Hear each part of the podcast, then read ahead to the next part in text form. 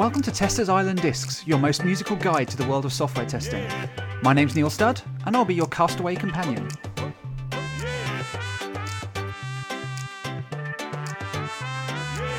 Hello, and welcome to another episode of Testers Island Discs, our final episode of 2017, where today I'm talking to Lisa Crispin. Lisa's had an illustrious career spanning several decades and many different job roles, ranging from programmer, analyst to tester and test director. And she's currently working with the Tracker team at Pivotal Labs. And along with Janet Gregory, she co authored the 2008 book Agile Testing and the 2014 book More Agile Testing. Welcome to Testers Island Lisa. Thank you, Neil. I'm so excited to be here. I've listened to your other episodes, and I just think it's a wonderful idea. And um, besides learning about testing, I've been learning about music it's a pleasure to have you on board and to, and to share some of that excitement. That's one of the, the best things that I get out of the podcast is hearing other testers just be so excited about what they're talking about. Uh, it's it's the sort of passion we don't always get a chance to show, uh, and I hope it comes through to the listeners as well. Just to give a little look behind the curtain, we're actually recording this over Thanksgiving weekend, and it will be coming out during Christmas week. So, are you in the festive mood yet? When do, when does the festive season kick off for you?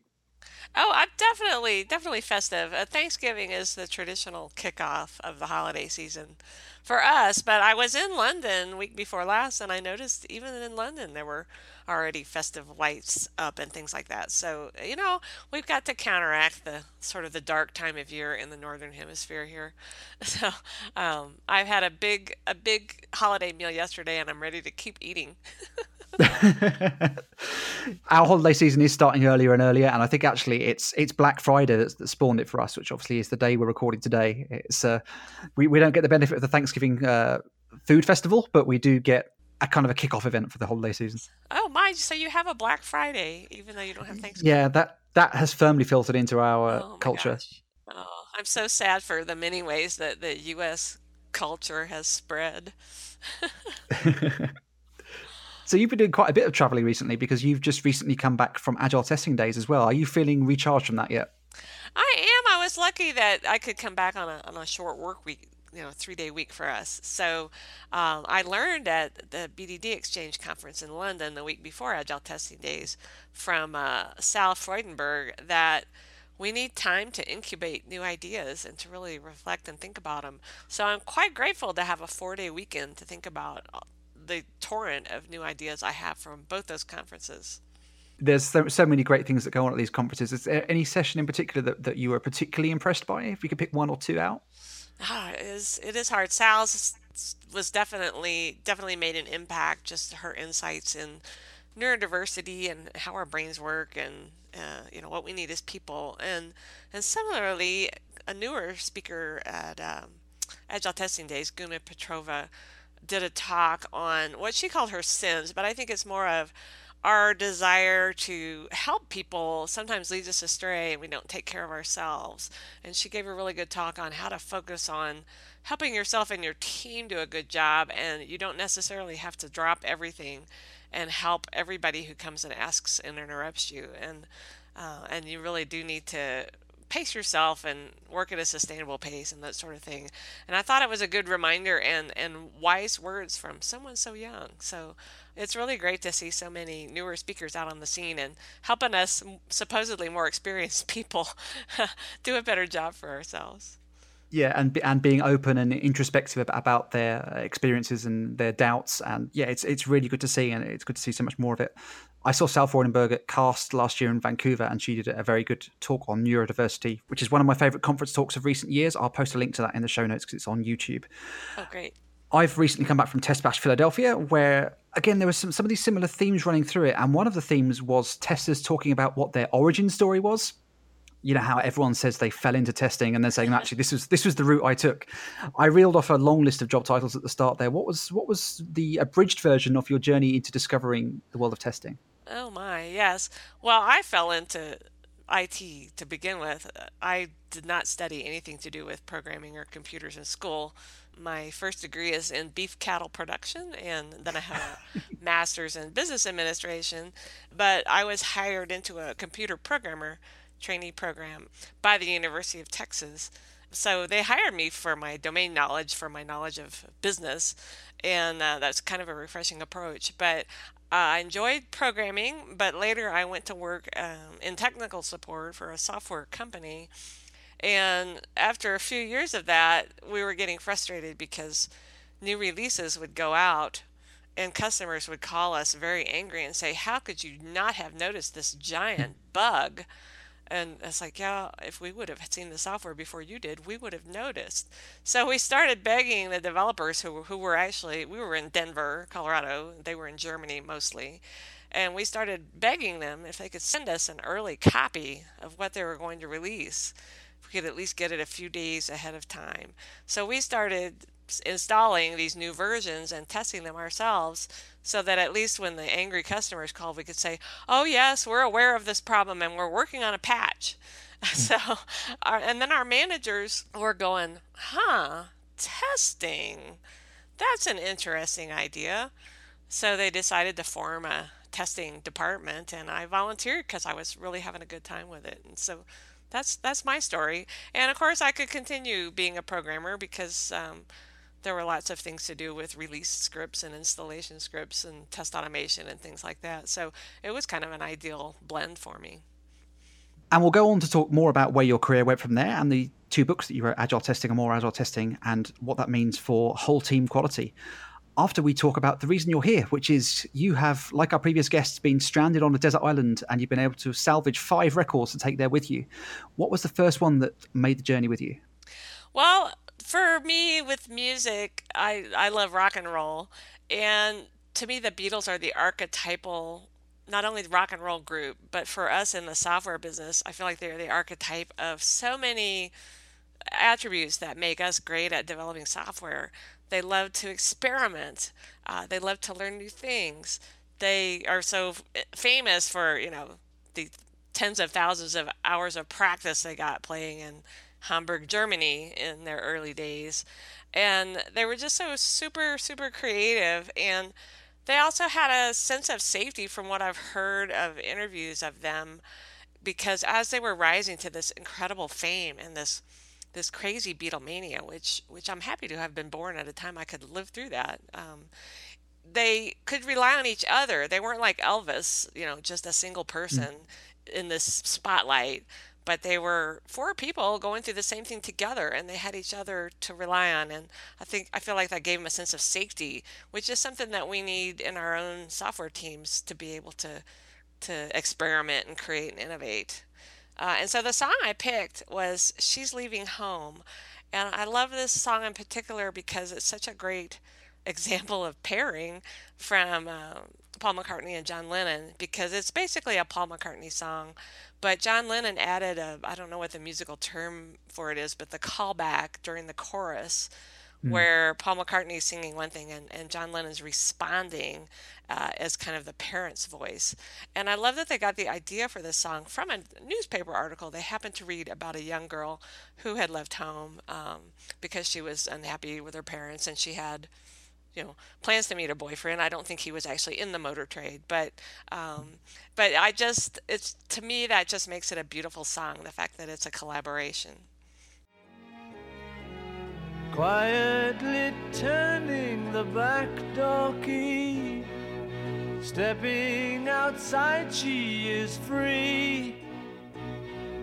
She we gave her most of our lives is sacrificed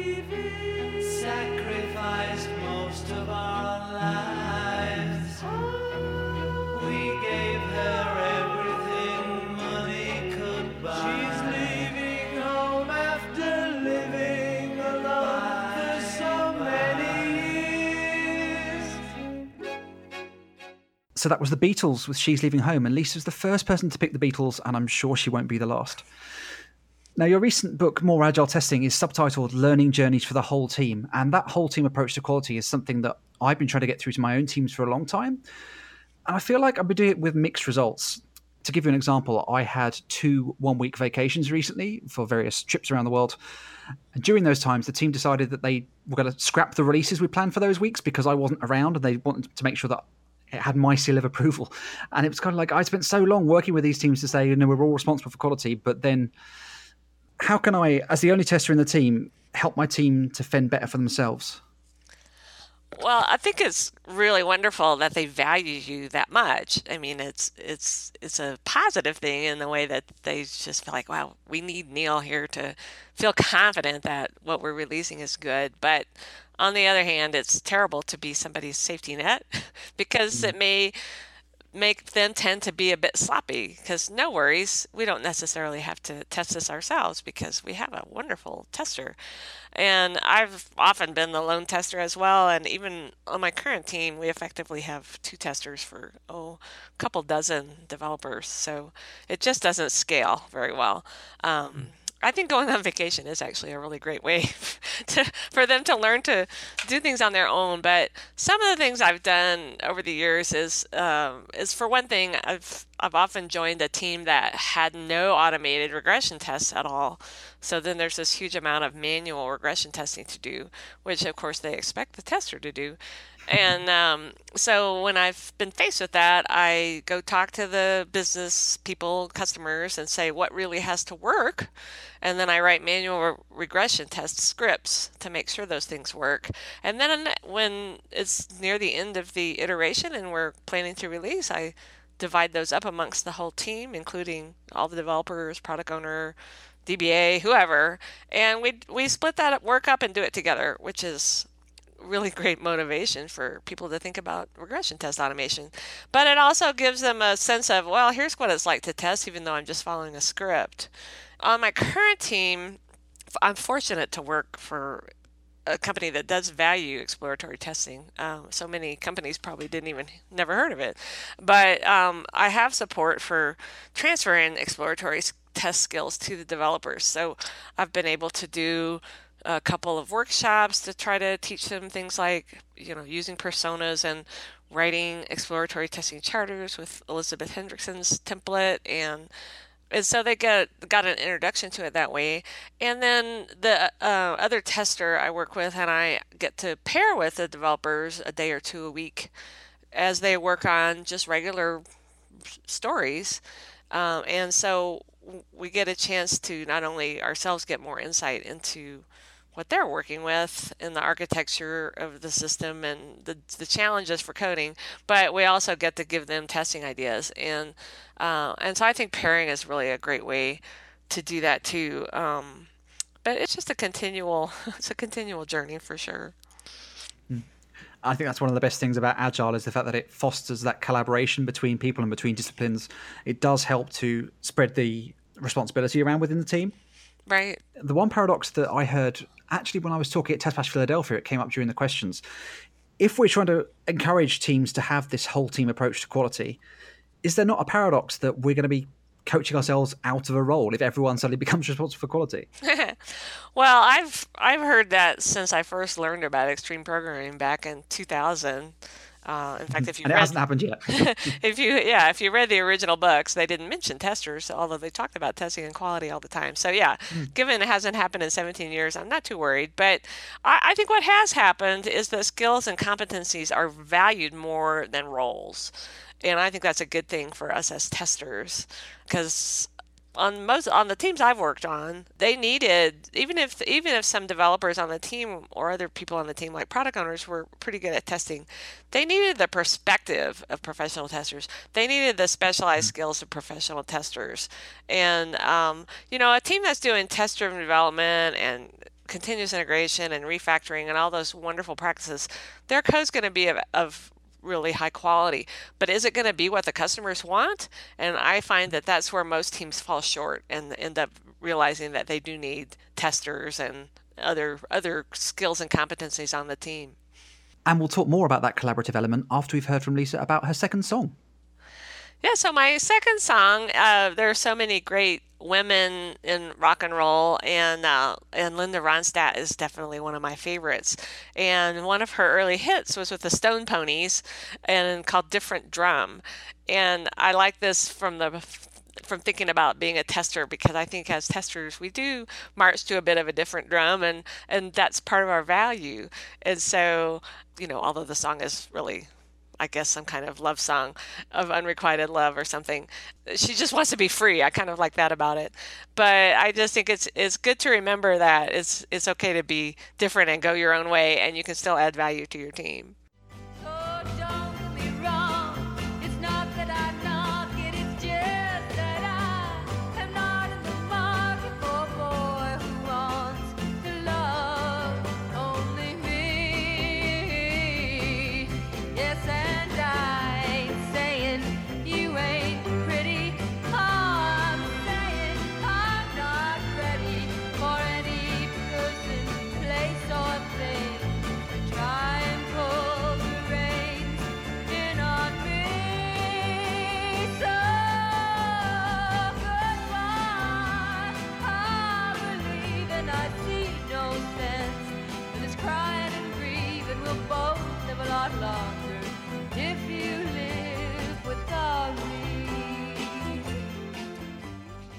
That was Different Drum by the Stone Ponies. And before that, we were talking about how testers have to collaborate within agile teams to work more closely with people of other disciplines.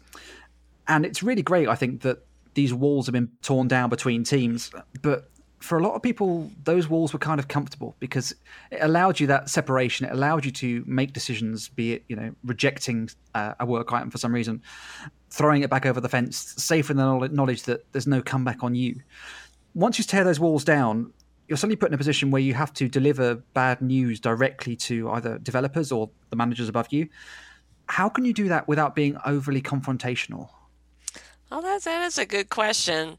Uh, and just for the record, I guess perhaps I'm a pushy person, but even when I was on a waterfall team, I made sure that I and the other testers got involved from the get go of each new project and each new feature so that we could test requirements and, and be involved in the design and things like that. So uh, I don't think that's unique to Agile. I think even people who are in mm. other types of process can do this. But yeah, we're kind of the bad news people. Um, so I, I continually struggle with trying to think of ways to make quality visible and to make testing visible and to just have that kind of out in front of people all the time so it's not – an unpleasant surprise. I do think people are relieved to get the bad news from a tester rather than, you know, from customers after release to production. But I've also struggled sometimes with building credibility on a new team. So I find a terrible problem and I go to a developer and try to show it to them and they go, "Oh, no, that's just something about your that's your machine or you have too many windows open." I've heard all kinds of really hilarious reasons why my problem isn't real. Uh, and so building the credibility to where they know if I bring up an issue that it really is probably an issue. But my approach is just to go and find maybe the friendliest looking person and and say hey can i show you this problem? And then if they agree it's a problem then we can decide together what to do. How should we escalate it? If if it's if it's release day should we pause the release? What should we do? So just again trying to collaborate and get other people involved in that has been the approach that works for me. So i think that's something that comes easier to some people more than does others particularly if you have certain tendencies. For instance, I describe myself as being something of an introvert, and there's something uncomfortable about having to stand up in front of someone and say, "You need to pay attention to me because I've got something to say that's important." And there are other groups of people who have similar problems that I can't myself identify with. So, for example, there's always a struggle that faces women in technology, where that's something that they have a barrier they have to overcome. And certainly, at being at events this year, I've seen this being discussed more and more. There've been big name speakers raising this as an issue. However, I am aware that I do kind of operate within an echo chamber. I'm only getting the voices that I hear from those around me. I assume that there's a much bigger problem out there that I'm not seeing on a day to day basis. I'm fortunate to work at a company that where people are talking about all kinds of diversity and inclusion. Uh, and so I don't I don't know if that's really the real world or not. Um, but I think it's definitely getting out there more and more. People are talking about it at conferences. We have conferences specifically addressing this, which is really helpful. I will, you know, I joined, I became a programmer uh, back when it was still a low status job and not well paid. And so there were just as many women as men. so that was a bit lucky. But over the years, obviously, I've worked on teams where I was often the only woman or if there were other women, they usually were testers, which I always thought was interesting. I think it's because at least the perception of testing as a job is you actually get to work with people. And a lot of people I know over the years that wanted to be programmers thought that that was a good way not to talk to people, which is really terrible because you should. But um, but I think that is maybe why more women were drawn to testing. But I've just I've just heard such terrible stories, and it's good that people are talking about it. But if you had asked me back in 1982, where would we be in 2017? I would have thought way beyond my first job hmm. interview for my computer programmer trainee job, where I was asked if I baked, because the office enjoyed having baked goods. Uh, so uh, I wish we were further along, but I think we're getting there. And change you know, either change is a big revolution and it's painful, uh, or it's happening in tiny, tiny changes over time because we all have our cognitive biases. And scientific studies have shown that even women have cogn- uh, uh, unconscious bias against women, which is crazy. And so the best we can do is to realize this is true, try to be aware of, that, of it, try to take extra steps to get around it. My own team, a, a, young developer on our team had a great idea of something he calls thing of the week where each week we pick something to be aware of. And it might be something like if you go to ask a pair because everyone on our team pair programs if you go to ask a pair a question be sure you address yourself to both people in the pair and include them both. Because what had been happening is if it was a woman or a minority pairing with a white male people talk to the white male and not to the other person. And so just to be yep. aware of that behavior or the language that you're using, the gender pronouns or saying guys and you know, just to be aware of those things, not to try to make a great breakthrough or take action, but just to be aware. And I think little things like that really can help. And we'll talk a little bit more about that in the next section because there were some interesting things happening at Agile Testing Days that I wanted to pick your brains on. But before that, it's time to hear about your third song selection. All right. Well, third song selection is from that great pioneer of rock and roll, Chuck Berry. And this song, Roll Over Beethoven, has been recorded by a lot of people. The Beatles did great versions of it as well. But Chuck Berry, you know, he's the original. And he obviously experimented and, and, and like the Beatles later on, he brought in rhythm and blues and a lot of other kinds of music together and made something completely new out of it. And you know, was was quite brave about it. I wouldn't say he necessarily had a safe environment to work in.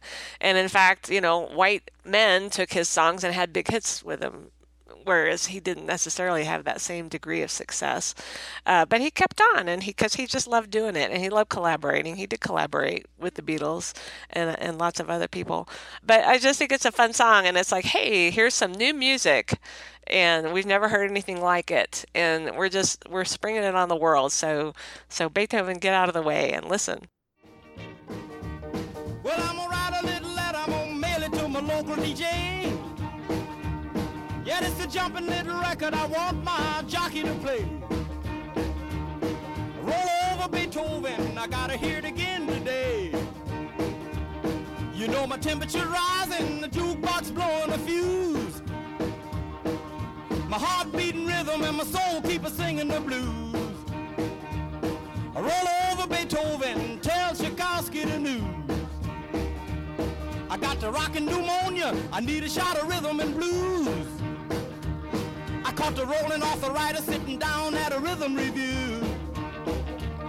Roll over Beethoven, they're rocking in two by two. That was Chuck Berry with Roll Over Beethoven. Now, in the previous section, we were talking about gender diversity and testing, and there were some interesting discussions in this area at Agile Testing Days. And I wasn't there, but I know that you were, and I saw some interesting chatter online about it. So I was hoping to ask you about some of what went on at, at, those events, if you feel comfortable talking about them, because one of them was an evening event called the Women and Allies Evening Gathering. What was the format of that event and what sort of things happened there? Well, it was a wonderful event. We had had it the previous year as well, and it was one of the highlights of the conference for me last year as well. But this year we had the advantage of having the lead in keynote by Ash Coleman and Keith Klain on diversity that was just mind blowing. And so people came into the room with a lot of energy. There were lots of people. We had lots of lots of men. The Afghan girls robotics team attended and participated, which I thought was awesome. And we just got a chance to have both individual conversations with each other and uh, an open space type format with group conversations. So, uh, for example, I talked to a woman who's a single mom who's been told that because she she only works four four days a week or four and a half days a week, that she will not be promoted because she has to take care of her child, so she can't work five days a week.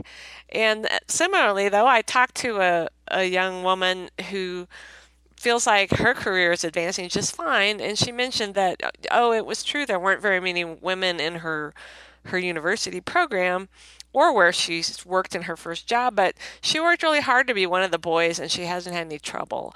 And I mean, to me, that was a, still a bit disturbing that she had to be one of the boys to yeah. feel like her career was safe. And then for the open space, there were so many different great topics, but I joined a group that was discussing, you know, how can we help people both with uh, visible handicaps uh, and invisible handicaps. And it was, I was just so amazed at how willing people were to share their own experiences with having both of those things and to tell us what could we do to help. And my big takeaway from that was just just ask just ask people what they need just ask people how can i help? So I, I know that seems super obvious but i wasn't doing that before so that was really good so I, there was a lot of great energy and and i hope we can kind of carry that on outside of conferences too yeah, it's always great to hear the range of stories and experiences that people have been through and the things they've had to, to overcome. If you're a member of the Ministry of Testing Dojo, the 99 second talks from Test Bash Philadelphia this year are very interesting. I mentioned earlier that we went through this phase of everyone telling their tester origin story when they were speaking. Mm-hmm. That then spilled over into the 99 second talks, and there were some incredible talks from people who literally ranging from having to flee war torn countries on boats to become a tester, and it, it's incredible that that sense of perspective that it gives you. And you mentioned the Afghan girls robotics team who were speaking at Agile Testing Days. What, what was their story? I, it was just, I mean, Roya Mahboob, yes, she was the, the keynote speaker, and she, she her story is amazing because she's the first woman tech CEO in Afghanistan and, and how she got interested in tech and, and was able to get into that despite the lack of even basic education for girls in Afghanistan is amazing. But to provide a way for these girls who are so disadvantaged in their country to learn something that's fascinating to them that they're just passionate about of, of doing robotics and uh, to give them opportunities it's just so wonderful and people take risks to do this. Their families may or may not be supportive.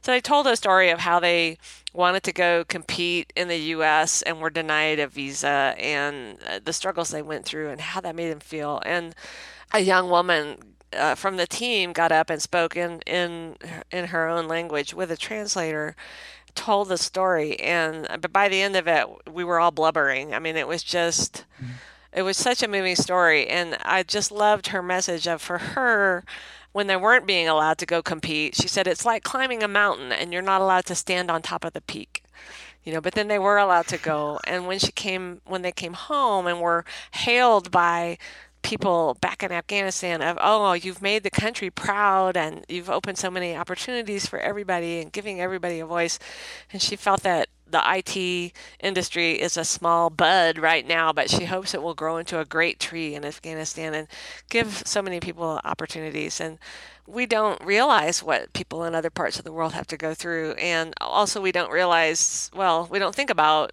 if you're silencing half your population, what are you doing? And mm. and as as Roya said, maybe it's women in Afghanistan that have the solution to world problems, right? To mm. disease or to violence or to crime or it could be anything. The the idea may be locked in some girl's brain in Afghanistan and if we don't give her the chance, we're never going to have that idea. It's a remarkable story and it's a great one to bring to a conference platform. And as you say, the really important thing is that we then disseminate these stories back out to the people who work at conferences. And I want to talk a little bit more to you about the roles of both speakers and attendees at conferences after we hear from your penultimate song selection.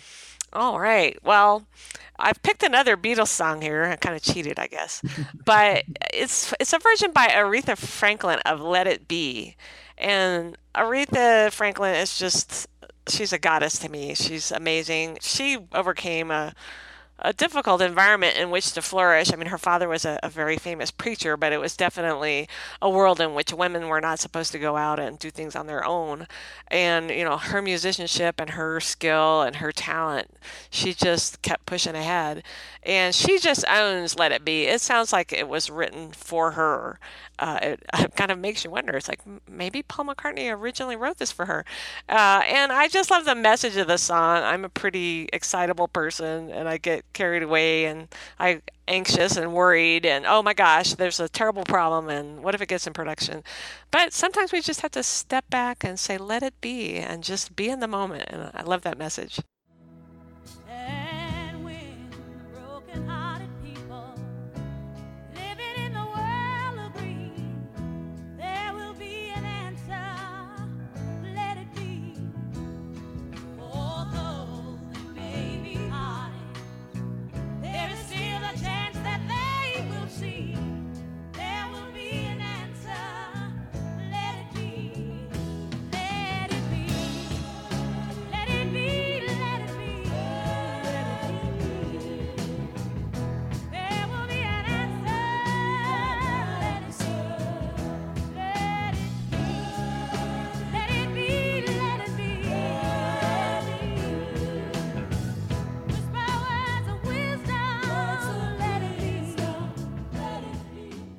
That was Aretha Franklin's version of Let It Be, Lisa's fourth song selection today. Now, Lisa, you're a regular conference speaker and an attendee. Now, obviously, there are different conferences around the world doing different things. And I don't want to ask you to name names or anything, but how I'd like to phrase it is what would be your dream experience as a speaker? What can an event do either big things or little things to really make you feel valued as a speaker? Well, Neil, I've already had my dream experience as a speaker, which actually was at Agile Testing Days a few years back. I got to mm. ride into the conference dinner on a horse dressed as a knight with a sword and a shield and give a speech announcing Gojko Adzic as the winner of the most influential agile testing professional person award. And it was a surprise. Nobody knew it was going to happen, and it's just never going to get better than that. Which is one reason I I feel obliged to go to Agile Testing Days every year. But also, it's an awesome conference. But um, yeah, as a speaker, I want the opportunity to learn myself as well as to help other people learn.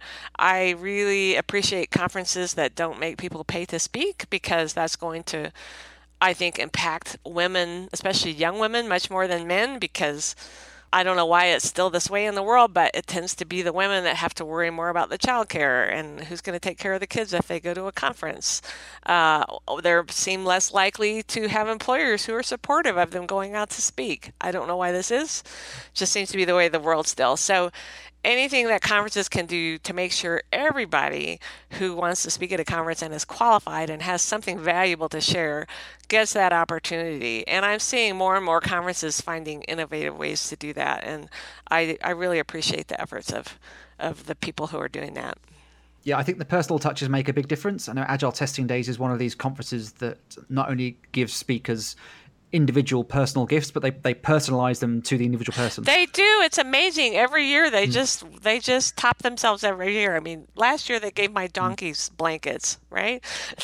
this year I got a, a hand crocheted donkey made by Sabine Wed, who's one of the organizers. I mean, just to get a personally made gift from somebody.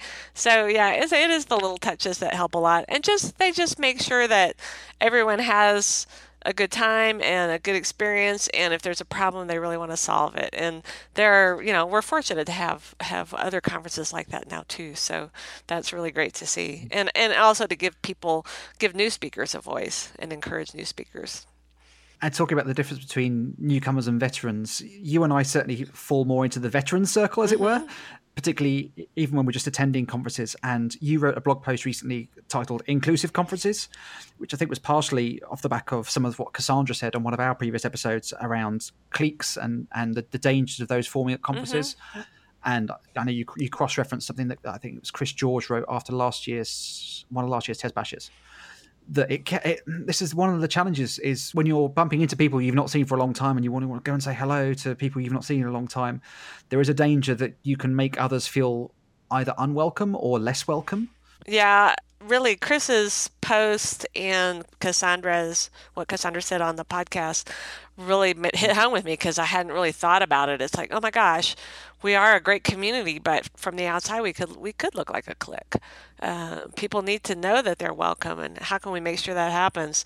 And I thought Cassandra's tester bingo was brilliant. I got my cards at Agile Testing Days, and and you know, it's just a great way, especially if you're shy, to go up to a stranger and say, "Hey, I just want to say hello to you, and can I write your name in my tester bingo card, or would you write your name in my tester bingo card?" And it gives you a, just a chance to break the ice. I just thought that was wonderful. And other things that Agile Testing Days did, they had a meet and greet for, before the conference started, where they arranged they made dinner reservations all over downtown Potsdam and then people could get hmm. together in a group and a volunteer would take them to the restaurant and uh, and they got to meet a group of people that they could reconnect with all week and so I heard lots of really good things about that I heard really good things about the collab lab which was uh, kind of a variation on the test lab of people went in and, and could be included in playing tester games or helped with their public speaking or just a variety of things. The games night was also a place where people felt really included. So there are lots of different ways that we can make people feel included. And I think we just have to be aware as, as the people who are the, the veterans and speakers and the members of the community already, we just have to realize that if we're st- sitting around in a group talking, we need to be looking around and seeing who's around us and whom, who might we need to invite to talk to us. And I try to make an extra effort to to sit with new people at lunch or just to, to say hello to people, you know, in the hall during the breaks and stuff. But uh, I don't feel like I do enough. So uh, I did post, I got a lot of great additional ideas for making conferences inclusive, and I just posted those this morning. So I really, I love that people have a lot of great ideas, and I think we can we can really do a lot. And by the way, you mentioned the 99 second talks, and I, I do have a dojo membership for Ministry of Testing, and I think I need about a month to do nothing but watch conference videos.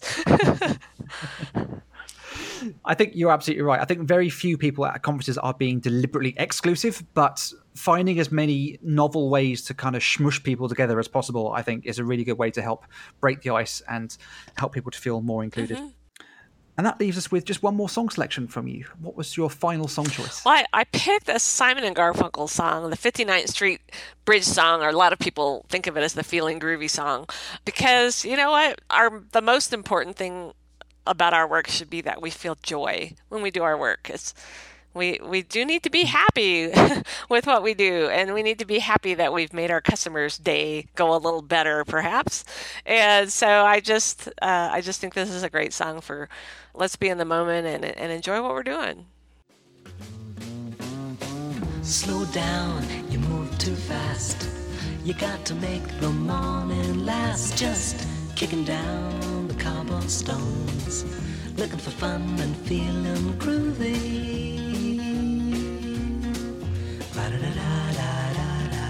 feeling groovy. Hello, lamppost, what you knowin'? I come to watch your flowers growin'. Ain't you got no rhymes for me? Do it and do do, feeling groovy. Ba da da da da da, feeling groovy. That was Simon and Garfunkel's 59th Street Bridge song. And the last piece of business before we wrap up today is for Lisa to select her one book that she gets to take to the island with her. We have a Tester's Island bookshelf. What's this book you'd like to contribute towards that, Lisa? I think the perfect book to take with me to the to the Tester's Island is Beautiful Testing, which is a compilation of stories about what makes testing beautiful. From it's edited by Adam Goucher and Tim Riley. I think the subtitle is "Leading Professionals Reveal How They Improve Software." But there are some really personal and moving stories in there. And also, I haven't read it in years now. I think it came out in 2009. So, um, so it'll be nice to read again on the island. Uh, but I just feel like it's a it's kind of a timeless book to remind us why we love this profession and also to get some great ideas from. So that's that's what I take with me. It's a brilliant selection, beautiful testing there from Lisa Crispin. And it's been a real pleasure to talk to you and hear about your five song selections. If people would like to get hold of you and learn more about the writing that you've been doing or the songs that you've selected, how might they go about doing that? Well, the probably the best way to ping me is on Twitter, which I'm Lisa Crispin on Twitter, and uh, my website's lisacrispin.com. So that's all pretty easy and straightforward. And if you want to learn more about the books that Janet Gregory and I have co written, and also the video course that we created this year, agiletester.ca is the website for that. So there's a lot of uh, free content on there that hopefully people could find helpful. As we prepare to enter 2018, is there any big events that you've got coming up near the start of the year? Oh, it's gonna looks like a busy year. Uh, I have the Automation Guild online conference in January, and uh, which I love the I love the idea of an online conference that's more accessible to everybody. So I'm excited about participating in that this year, uh, or next year. And then the European Testing Conference, which is in Amsterdam in uh, February, and that sounds like, from what I heard about it last year, that sounds like it's got a lot of uh, unusual things to offer. So I'm pretty excited about that one. And I'm going to be pairing with Abby Bangser on uh, a really cool workshop on pipelines and continuous delivery and, test- and testing. And then Test Bash Dublin. Well, I think it's the first test bash in Dublin, so I'm super excited about getting to participate in that. So so far, that's what I've got, and of course, I'll be at Agile Testing Days in the fall. So Excellent. I'll be at a couple of those as an attendee, uh, so I'll look forward to, to seeing you there. Now, obviously, we're deep in the middle of a holiday season, so I guess you've got other things on your mind at the moment. I, we mentioned during the talk that you, you, you look after donkeys. How do the donkeys handle the deep winter? Well, um, that it's not their favorite season, but uh, but they grow a lot of hair. Uh, I can't really see their eyes very well now, and um, and if if it gets really cold, we do get some extreme cold here in Colorado. They just stay in the barn where they can be warm and dry, but they're pretty good sports about it. Uh, they don't like snow, but if the sun comes out and I'm ready for a drive, they do like pulling the cart so I can hitch him up and drive him over the snow. And, and I, I wish I had a sleigh, but I don't. But, you know, if you take a wheeled vehicle over snow, it becomes a sleigh. So it's all good.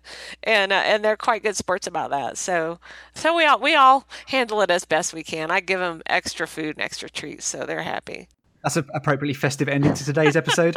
Thank you very much, Lisa, for taking time out of your holiday weekend. It is certainly my pleasure. It's just really fun to talk to you, and I really have been enjoying the podcast, and hope to hear lots of lots more great episodes. We've got lots more to come in 2018. I look forward to speaking to you all then. Have a great holiday, and see you all soon. Bye. Bye. Testers Island Discs is brought to you in association with the Ministry of Testing. Written and produced by Neil Studd. Theme music by Tony Lovitch. Follow us on Twitter at Testers Island.